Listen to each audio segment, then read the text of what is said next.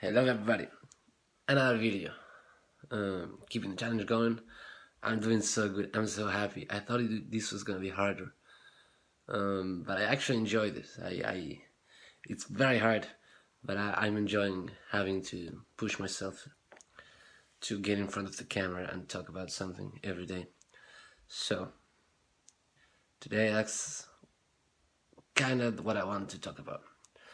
I read an amazing book which I recommend to everyone. It's called The War of Art. Not the art of war, the war of art. The author is Pressfield. I don't remember his name. Um, and in this this book talks about what like what the author considers to be the difference between a professional artist and an amateur artist. And basically, he says that the difference is that the professional artist shows up to work consistently and delivers work consistent consistently. And the amateur artist is the one that is waiting for inspiration or if things are not right then you know he doesn't do his work his art. He pushes it for another another day or ends up you know wasting time creating excuses, excuses, and that sort of stuff. He talks about how he says there's two forces in our brain. So you have your genius, or that, that thing that inspires you to create work, but you also have what he calls the resistance. And it's that part of your brain that tries not to do the work and create, creates excuses and and those excuses come in different shapes and forms you know. Some people they they they get very hung up on the quality of the work.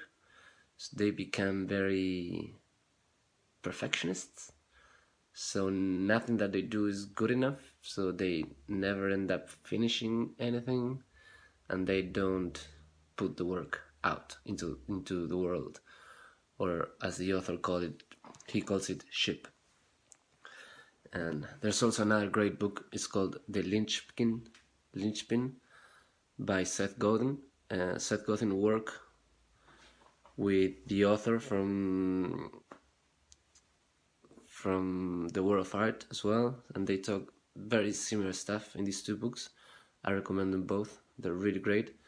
And seth godin uh, especially puts a lot of emphasis in that professional artist ship right? So and they don't ship when the work is perfect. They ship when the work is good enough and they basically he says that in order to be a professional artist you should work backwards. So you have your shipping date and then you need to work so that by that date you have something to ship. Even if it's not completely finished completely perfect you need to ship. And by shipping you become better at the whole process and then you do it again and you do it again and you do it again and you do it again.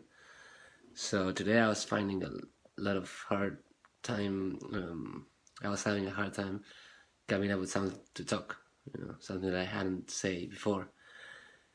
And I was like oh no like I was I was drawing a blank and then I thought no this is the the resistance trying to make me not do the work and ship so here I said, what a great opportunity to talk about the resistance a bit.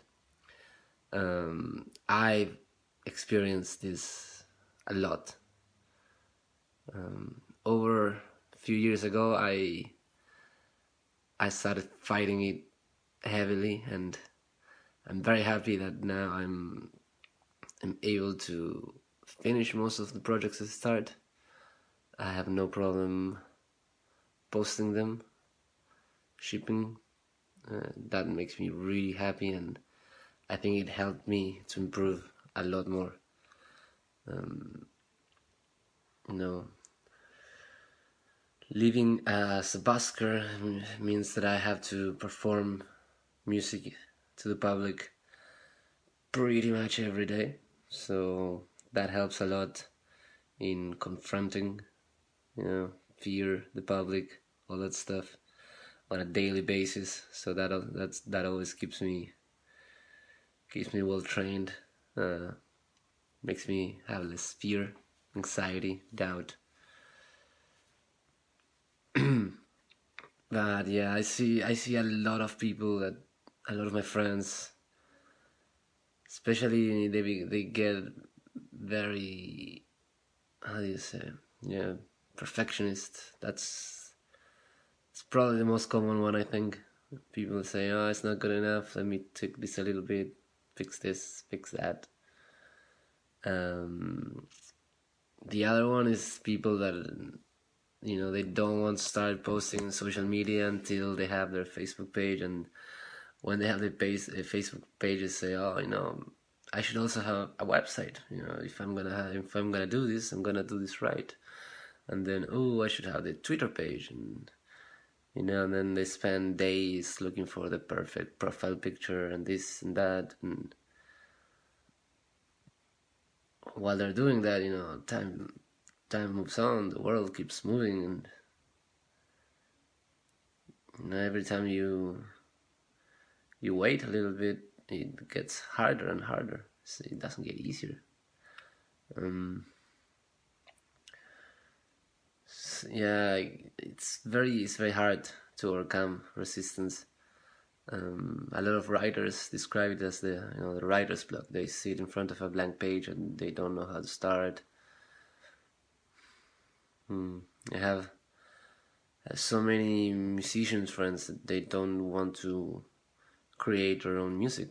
They because they don't want to confront you know the resistance. So all they end up doing is just um, playing the music in the music sheet and they never end up expressing their own voice their own thing into the world.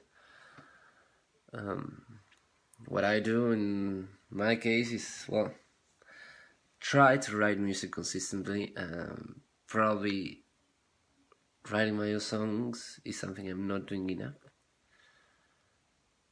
But I do in my busking sessions I do have a little bit that I reserve specifically for improvising on the spot.